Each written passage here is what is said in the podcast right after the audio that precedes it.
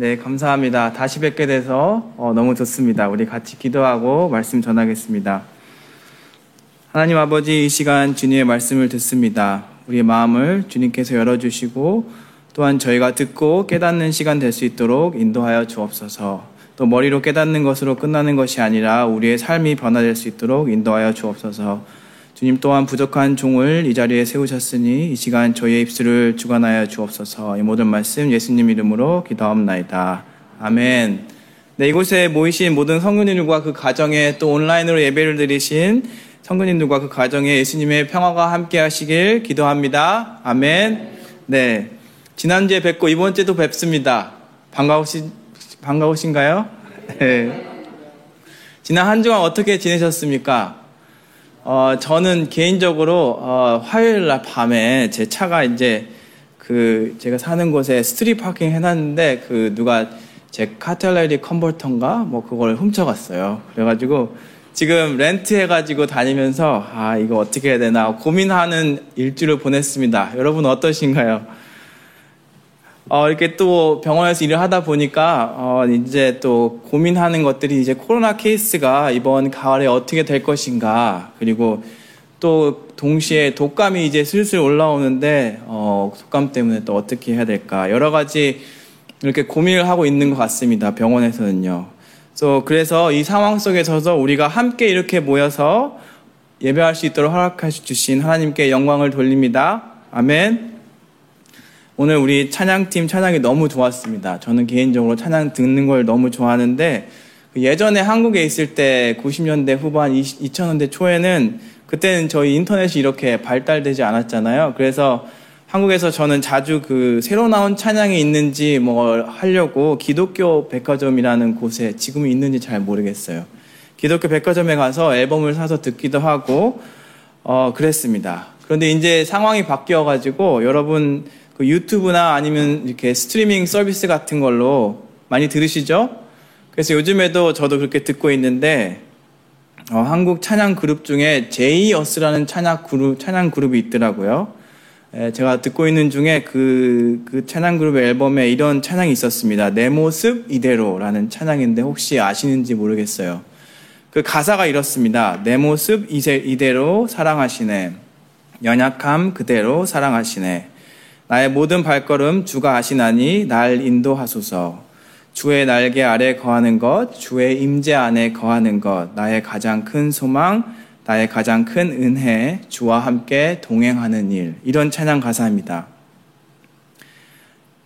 이 찬양은 하나님의 그 크신 사랑과 베풀어 주신 은혜에 감사하는 마음, 그리고 주님과 함께 동행하는 것이 우리의 가장 큰 소망임을 고백하고 있습니다.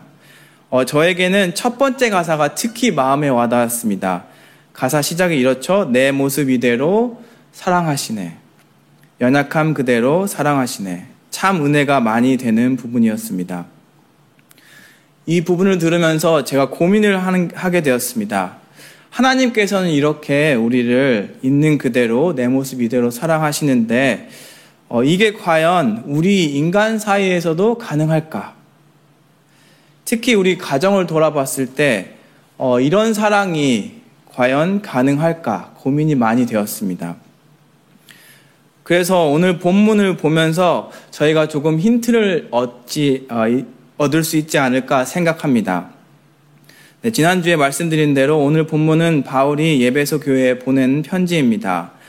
어, 오늘 본문 전 부분에는 바울은 하나님의 사랑 그리고 예수 그리스도를 통한 구원 그리고 성령님으로 하나 되게 하시는 것, 그리고 그리스도인으로서 하나님을 본받는 삶에 대해서 에베소 교인들에게 이야기하고 있었습니다. 그리고 오늘 본문은 여러분 같이 읽으셨죠? 우리 장로님 제 생각을 알고 계셨나 봐요. 제가 설교 시작할 때 같이 교독을 해야 되겠다 이렇게 생각을 하고 딱 올라왔는데 장로님께서 하셔가지고 깜짝 놀랐습니다. 감사합니다, 장로님. 네, 읽으셨던 것처럼 오늘 본문은 부모와 자녀와 관계, 그리고 남편과 아내의 관계에 대해서 이야기하고 있습니다. 이 본문을 저희가 같이 살펴보면 아마도 우리 가정 안에서 어떻게 하면 하나님의 나라가 임할 수 있지 않을까라는 질문에 대해서 조금이나마 답을 찾을 수 있을 것 같습니다. 여러분, 하나님의 나라라고 들으시면 어떻게 생각하시나요?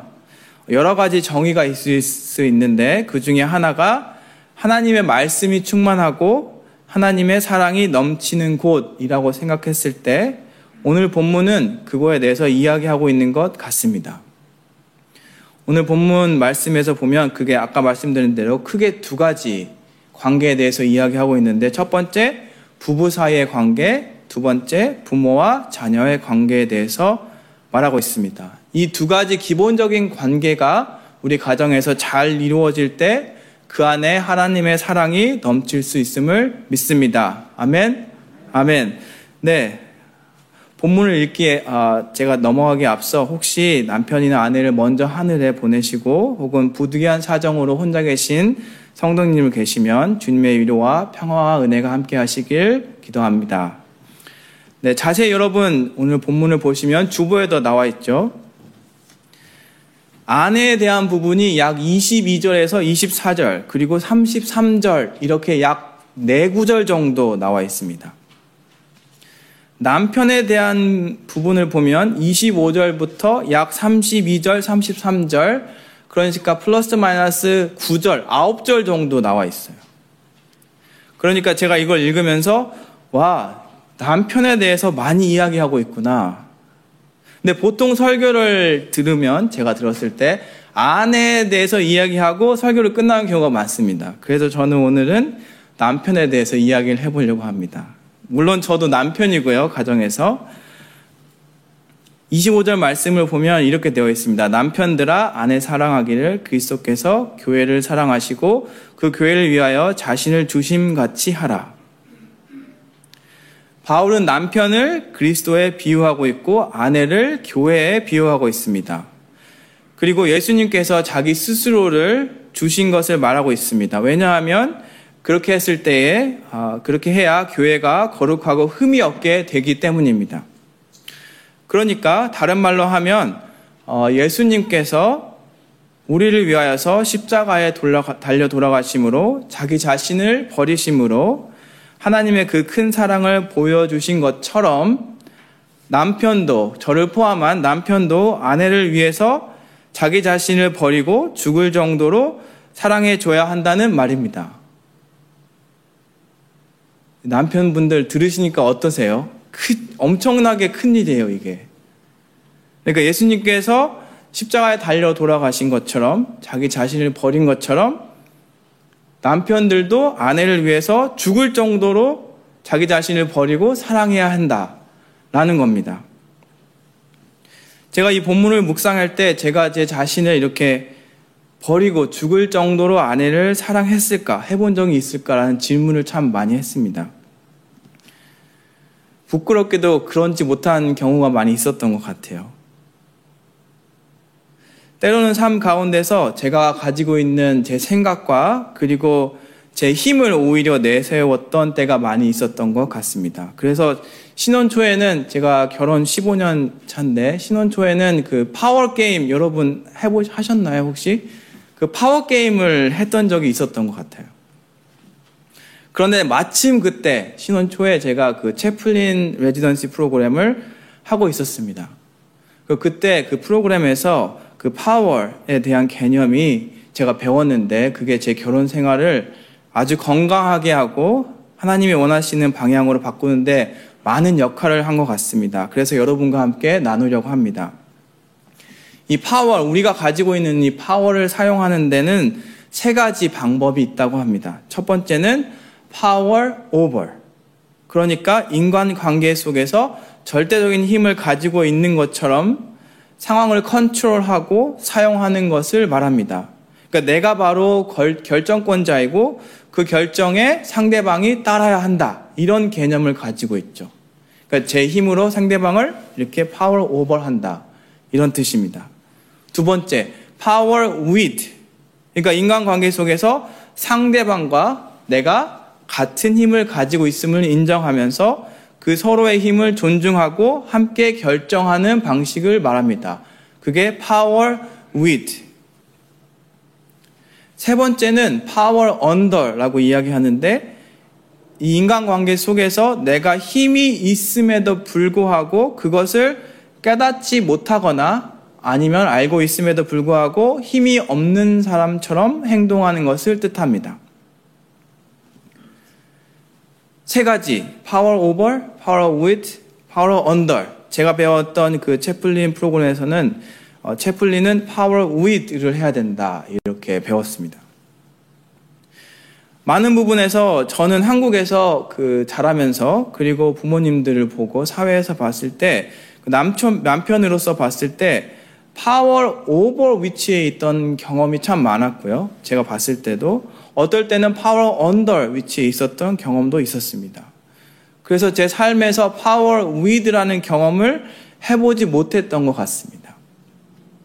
그러니까 그 부분에서 아내와 참 힘들었죠. power with, 나랑 같은 힘을 갖고 있는 상대방이 있고 그 상대방과 같이 그것을 존중하고 같이 나아가는 것. 특별히 한국의 그 유교적인 개념에서는 이 power with라는 개념이 참, 참 남편과 아내의 관계에서는 낯선 개념입니다. 이 power with의 관계의 개념은 하나님께서 저와 아내를 각각 다르게 하지만 동시에 하나님의 형상으로 창조하셨다는 것을 믿기 때문에 가능한 개념입니다. 그리고 그것이 바로 시작점입니다. 하나님께서 각자 다르게 하지만 동등하게 하나님의 이미지로 창조하셨기 때문에 제가 아내를 사랑하고 같은 인간으로서 존중하고 하나님의 피조물로서 같이 사랑하고 존중하는 것이 중요합니다. 그래서 power with라는 개념이 우리 가정 안에서 남편과 아내 안에서 굉장히 중요한 개념이 되는 것이죠. 그래서 그때부터 약 십오 년 전부터 이 파워 위드를 하려고 굉장히 노력 중입니다. 때로는 그 어렸을 때 배웠던 아니면 유교적인 생각으로 파워 오버를 하려고 할 때도 많이 있는 것 같은데 그때마다 배웠던 거 생각하면서 어떻게 하면 파워 위드를 해볼까 고민하고 있습니다. 오늘의 근데 오늘의 본문은 파워 위드에서 한 발짝 더 나아갑니다. 파워 언더의 개념으로서가 아니라 예수님께서 하나님의 뜻에 따라서 그 무한하신 사랑의 표현으로 십자가에 달려 돌아가신 것처럼 남편으로서 아내와 파워 위드함을 넘어서서 아내를 사랑함으로써 자기 자신을 버릴 수 있는 단계까지 가야 한다라고 오늘 본문은 말하고 있습니다. 이 부분이 참 어려운 것 같습니다. 그러니까 파워 위드를 생각하고 이제 그거를 노력을 하려고 하고 있는데 오늘 본문은 거기서 한 단계 더, 더 나아가야 된다라고 남편에게 말하고 있는 것이죠. 그러면 과연 어떻게 하면 나 자신을 버릴 수 있을 것일까요? 아마 다음 본문을 보면 조금 더 알 수 있지 않을까 생각이 듭니다. 이십팔 절부터 삼십삼 절 말씀을 보면 이십팔 절 말씀에 보면 이렇게 나오죠. 이와 같이 남편들도 자기 아내 사랑하기를 자기 자신과 같이 할지니. 그러니까 남편이 아내를 사랑하는 것이 바로 자기 자신을 사랑하는 것이다. 그러니까 이거를 바꿔서 말하면 어떻게 되냐면 어, 아내를 사랑하지 않는 것은 자기 자신을 사랑하지 않는 것이다 라고 또 말할 수 있겠죠. 그러니까 아내를 자기 자신처럼 사랑해야 된다고 이야기하고 있는 것입니다. 부부관계에서 이게 참 어려운 것 같습니다. 십오 년을 지나도 이게 과연 어떻게 하면 할 수 있을까? 혹시 저보다 선배님이신 분들, 남편분들 삼십 년, 사십 년 지나면서 깨달은 거 있으면 저한테 같이 나누어 주시면 좋겠습니다. 하지만 저희가 이렇게 어쩌면 예수님처럼 똑같이 그렇게 할 수는 없을지라도 이 본문을 통해서 정말 우리 가정 안에서 남편과 아내 사이에 하나님의 사랑을 실천하려고 노력을 한다면 이 power with 그리고 나 자신을 사랑한 것 같이 나 아내를 사랑한 자 그리고 그렇게 노력을 하려고 해야 되지 않을까 생각이 듭니다. 우리 남편분들께 묻겠습니다. 여러분 한번 같이 동참하시겠습니까? 아멘? 아멘? 네, 이제 아내분 차례입니다. 네, 아내분들에게 넘어가려고 합니다. 아내에 대한 권면은 이십이 절에서 이십사 절에 나와 있습니다. 이렇게 나와 있죠. 아내들이여 자기 자네 아, 자기 남편에게 복종하기를 주께 하듯 하라. 이는 남편이 아래의 머리됨이니 그리스도께서 교회의 머리됨 같으니 그가 바로 몸의 구주시니라. 그러므로 교회가 그리스도에게 하듯 아내들도 범사의 남편 자기 남편에게 복종할지니라. 같은 비유를 사용하고 있습니다. 그러니까 바울은 남편을 그리스도로 비유하고 있고 아내를 교회에 비유하고 있습니다. 그러니까 아내는 남편에게 그리스도가 예수께 아 교회가 교회의 머리 대신 그리스도께 복종하듯이 해야 한다고 권면하고 있습니다. 그런데 여기서 보면 어 아까 말씀드렸던 그 개념의 파워 언더의 의미로서 복종을 말하고 있는 것이 아닙니다. 오히려 파워 위드로서의 역할을 감당하라는 것입니다. 이 구절을 비유적으로 아내들에게 남편을 존중하고 남편의 말을 듣고 그냥 흘려보내지 말고 함께 대화하고 그 안에서 하나님의 지혜를 같이 구하라 라고 말하고 있는 것입니다. 그리고 그 주신 지혜 안에서 남편에게 복종하라는 말이 될 것입니다. 여러분 혹시 그 최근에 김창옥 교수라고 들어보셨나요? 한국에서 많이 이렇게 강의를 하고 다니는 것 같은데 그 교수가 한 강의를 들어볼 때 그 아내들에게 이런 조언을 하는 것을 들어본 적이 있습니다.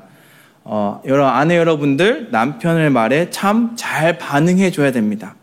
리액션을 잘 해줘야 됩니다. 마치 어, 티비에서 그 녹화할 때 방청객들이 반응하는 것처럼 말이죠. 그래야 남편들이 힘을 내서 자신의 일을 더 잘한다는 것입니다. 남편 여러분들 아, 아내 여러분들, 남편이 말할 때 반응을 잘해 주셔야 됩니다. 일맥상통하게 제 예전에 그 슈퍼바이저가 제게 이런 조언을 해준 적이 있습니다. 대화를 이런, 이렇게 이어나갈 때 어, 영어로 but 이라는 단어와 and 라는 단어를 잘 사용해야 된다. 왜냐하면 많은 사람들이 but 이라는 이라는 단어, 단어가 나오는 순간 그 앞에 아무리 많은 칭찬을 했더라도 그 뒤에 말, 뒤에 있는 말만 듣는다고 합니다. 그러니까 and라는 말을 해야 앞에 말도 듣고 뒤에 말도 듣는다는 거죠. 그러니까 한국말로 하면 뭐냐면 어, 아내 여러분들 이렇게 대화를 하다가 그런데 라는 단어보다는 그리고 라는 단어를 쓰셔야 앞에 남편한테 좋은 말 했던 것이 남편이 듣는다는 거죠. 그런데 말라는 말을 하는 순간 남편이 어떻게 된다는 거죠? 앞에 했던 말은 다 잊어버리고 그런데 자기는 이걸 바꿔야 돼 하는 말만 듣는다는 겁니다. 우리 아내 여러분들 앞으로 한번 그리고 라는 많은 단어를 많이 써보시겠습니까? 아멘? 네. 이렇게 남편과 아내가 각자의 역할을 오늘 말씀에서 본 것처럼 잘 감당할 때, 특히 가정 안에서 이 파워 위드라는 개념으로 함께 나아갈 때에 그 가정에, 그 부부 사이에 하나님의 사랑이 넘치는 가정이 될 줄 믿습니다. 아멘. 네. 두 번째로 중요한 가정과, 가정에서의 관계는 부모와 자녀와의 관계입니다. 어, 먼저 부모님을 하는, 하늘에 먼저 보내신 성도님이 계신다면 주님의 위로와 천국의 소망이 함께 하시길 기도합니다. 어, 저도 저희 어머니가 약 이십일 년 전에 하늘나라 먼저 가셨는데 그때 때가 되면 항상 이렇게 슬프기도 하고 그렇더라고요. 또한 또 이곳에는 제가 모르겠지만 혹시 자녀를 하늘나라에 먼저 보내부시, 보내신 부모님 계신다면 성령님의 위로가 함께 하시길 기도합니다. 아마 그게 몇 년 전이든지 상관없이 그 부모님들 마음에 아마 아마 어제 일어났던 일처럼 생각되실 것 같습니다. 그 아픔 가운데 하나님의 위로가 넘치시기를 다시 한번 기도합니다. 자, 그러면 부모와 가, 자녀의 관계에 대해서 어떻게 이야기하고 있는지 같이 보겠습니다. 어, 육 장 일 절 이 절 말씀에 이렇게 나와 있죠. 자녀들아 주 안에서 너희 부모에게 순종하라 이것이 옳으니라. 내 아버지와 어머니를 공경하라. 이것은 약속이 있는 첫 계명이니. 부모님께, 우리 자녀들에게 부모님께 순종하고 공경하기를 권면드립니다. 그러면 어떻게 하면 부모님께 순종하고 공경할 수 있을까요? 제가 어렸을 때 한국에서도 이런 단어를 참 많이 사용했는데 지금도 많이 사용하고 있는 것 같더라고요. 여러분, 세대 차이라는 단어 많이 들어보셨죠? 세대 차이. 여러분 혹시 세대 차이를 느끼십니까? 여러분의 부모님과 아니면 혹은 여러분의 자녀와요. 근데 어찌 보면 이 세대 차이를 느끼는 것은 당연합니다. 왜냐하면 제가 아니면 여러분이 지냈던 그 어린 시절의 시대는 지금 자녀들이 혹은 부모님들이 지나가고 있는 시대와는 다른 시대입니다. 그러니까 오히려 세대 차이가 없는 게 이상한 겁니다. 그러니까 세대 차이는 있는 겁니다. 그게 당연한 겁니다. 그런데 이 세대 차이가 있을 때에 이제 거기서 발생되는 문제는 부모님과 자녀가 세대 차이가 있다 하고 거기서부터 관계가 멀어진다는 거죠. 그냥 말을 하지 않는 단계까지 가는 경우들도 있습니다. 그런데 이민사회에서는 이것보다 여기에 한 가지가 더 있습니다. 어, 특히 이민 일 세대와 이 세대 아니면 때로는 일 점 오 세대 이 사이의 관계인데 어, 해결하기 참 어려운 문제입니다. 그 문화심리학적으로 이민 일 세대는 그 지난주에 말씀드린 것처럼 그 우리라는 개념, 영어로 하면 interdependent mode of being이라는 개념이 안에 많이 있습니다. 그러니까 우리가 무슨 행동을 하거나 어떤 생각을 할 때에 개인의 나를 중시하는 것보다는 그래도 공동체 아니면 가족이라는 개념을 더 생각하고 행동하고 말하는 경향이 있는 거죠. 그게 이민 일 세대들이 갖고 있는 겁니다. 그런데 이민 이 세대, 때로는 일 점 오 세대, 이 세대 이 부분은 조금 더 independent mode of being, 그러니까 그 안에 개인인 나라는 개념을 조금 더 중시하는 성향이 있습니다. 그러니까 다시 말해서 삶을 결정하는 방식에서 우리 가족 아니면 공동체를 생각하는 것보다 내가 하면 어떻게 될까? 나의 개념이 조금 더 들어 있습니다. 어떤 것이 좋고 나쁨을 말하는 게 아니고 우리의 삶의 경험을 통해서 이민 일 세대와 이 세대가 그런 다른 가치관을 가지고 있다는 거죠. 그로 인해서 이 이민 일 세대와 이 세대가 대화의 부재들이 많이 심각해지고 있습니다. 이에 바울은 자녀들에게 부모에게 순종하고 부모님을 공경하라라고 권면하고 있습니다. 이 말씀을 우리가 어떻게 해석을 해야 될까요? 우리 부모님의 이민 세대의 그 삶을 통해 축적한 삶의 지혜를 존중하고 그 부모님들의 말씀을 듣고 따르는 것입니다. 예를 들어서 제가 이제 처음으로 그 채플린 에듀케이션 이 가르치는 일을 약 한 십 년 전부터 시작했는데 그때 제가 삼십 대였습니다. 지금 사십 대인 거죠. 그때 삼십 대였는데 어, 제 학생들이 사십 대, 오십 대, 육십 대였어요. 그 중에 목회 경험을 많이 가지신 분도 있었습니다. 그러니까 제가 그분들한테 뭘 가르치겠냐고 생각하면 제가 에듀케이션을 못하는 거죠. 그래서 저의 접근 방식은 그분들의 삶의 경험을 통해 축적한 그것을 존중하면서 그분들이 갖고 있는 그 삶을, 삶을 통해 얻은 지혜를 존중하고 받아들이고 배우는 것입니다. 동시에 병원에서 채플린으로서 배워야 하는 기술들, 역할들을 제가 가르친 거죠. 그러니까 그렇게 함으로써 제가 삼십 대에 젊었더라도 그 사십 대, 오십 대, 육십 대 학생들을 가르치고 그러면서 서로 배우고 성장하는 계기가 되는 것이죠. 우리 가정에서도 마찬가지입니다. 특히 자녀분들, 부모님들이 때로는 새롭게 나온 기계나 어떤 뭐 테크놀로지를 알지 못해서 답답하실 때 있을 줄 압니다. 하지만 그것만이 중요한 게 아니고 동시에 그 부모님들께서 우리 이민 일 세대가 먼저 와서 미국에 와서 그들의 삶을 경험을 통해서 배운 삶의 지혜를 우리가 듣지 못한다면 저희, 저희는 많은 것을 놓치고 있는 거죠. 그러니까 그분들의 삶의 지혜를 우리가 본받고 존중하고 배워야 하는 것입니다. 자녀로서 우리가 이런 마음으로 우리 부모님을 대할 때 정말 그 관계가 깊어질 수 있습니다. 그리고 그 부분이 바로 자녀와 부모와의 대화의 시작이 되는 것입니다. 그리고 바울은 부모님들에게 이렇게 또 권면합니다. 지금 좀 전까지는 자녀의 입장으로서 이렇게 제가 말씀드린 거고요.